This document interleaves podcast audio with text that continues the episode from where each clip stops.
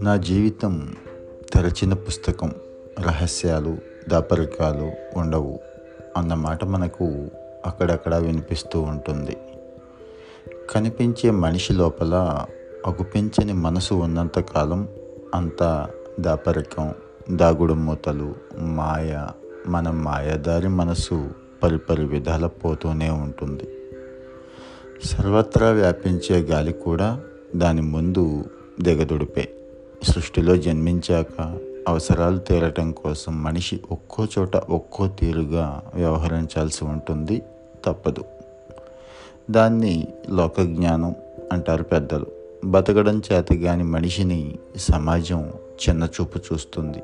అందుచేత ఉదర పోషణార్థం బహురూప ధారణ భావ ప్రదర్శన తప్పనిసరి. బ్రతక నేర్చిన తనానికి అది సూచిక. మనిషి అన్నాక కాస్తంత గోప్యత దాపరికం ఉండి తీరుతుంది.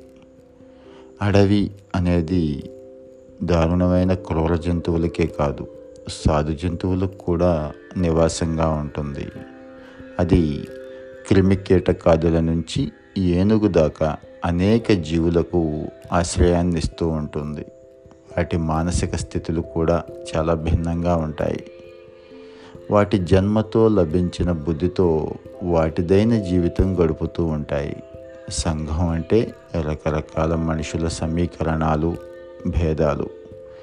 ఏ ఇద్దరు ఒక్కలా ఉన్న మనసులు ఏకరీతిగా ప్రవర్తించిన సృష్టి అర్థం కోల్పోతుంది. శరీర మనోవైవిధ్యాలే లోకం మనుగడకి కారణం అవుతాయి అక్కడ శరీరానికి ప్రాధాన్యం ఇచ్చేవాళ్ళు ఉంటారు మనసుకు పట్టం కట్టేవాళ్ళు కూడా ఉంటారు. లోకం భిన్నమైన రుచులతో కొనసాగుతూ ఉంటుంది. ఇతర జీవరాశికి మనిషికి ఆలోచనల విషయంలో భేదం ఉంటుంది. మనిషి పరిస్థితులకు నిత్య నూతనంగా ఎదురయ్యే సమస్యలకు తగ్గట్టుగా ఉండడు. అవి ఎప్పటికీ ఒక్కలానే పుట్టి జీవించి మరణిస్తూ ఉంటాయి జంతువులు.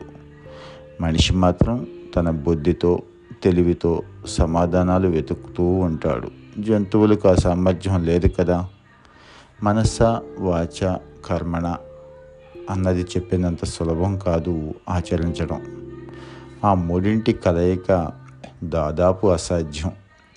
ఉన్నతమైన సాధనతో కొంతవరకు పట్టు చక్కించుకోవచ్చు ఆ మూడు ఏకమయ్యే లోపు దేనికదిగా విడిపోవనవచ్చు? పాండవులు తమ ప్రవర్తనతో ధర్మపరాయణులని చెప్పి పేరు తెచ్చుకొని శ్రీకృష్ణుడి మనసుకు దగ్గరయ్యారు. అయినా కురుక్షేత్ర ధర్మ పోరాటంలో సారథిగా నిలిచి దుర్మార్గులైన కౌరవులను మట్టి కల్పించిన శ్రీకృష్ణ పరమాత్మకు సైతం పాండవ పక్షపాతి అన్న పేరు వచ్చింది.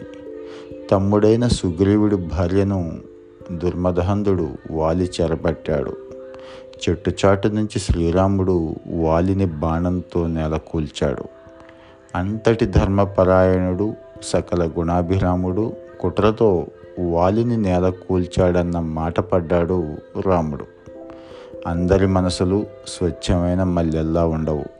అందరూ శాంత స్వభావులుగాను ఉండరు. పువ్వును ముళ్ళను ఒకలా చూడలేము సమాజానికి మంచి చేయాలన్నా మనసులో ఒక రహస్య ఆలోచన ప్రణాళిక ఉండాలి. అప్పుడే అది సఫలమవుతుంది.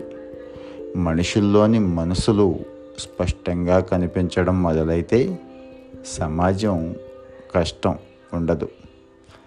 భగవంతుడు మనసుని శరీరంలో దాచి మనిషిని సృష్టించింది అందుకేనేమో అప్రమత్తతతో మెలుగుతూ ఎవరి జాగ్రత్తలో వాళ్ళు ఉంటే జీవితం నందనోద్యానవనం అవుతుంది. స్వామివారి దివ్యమంగళ విగ్రహం నిలిచే వేదిక అవుతుంది మన జీవితం. ఫ్రెండ్స్ ఈ ఎపిసోడ్ మీకు నచ్చినట్లయితే మీ మిత్రులతో పంచుకోండి. సబ్స్క్రైబ్ చేసుకోవటం మాత్రం మర్చిపోకండి.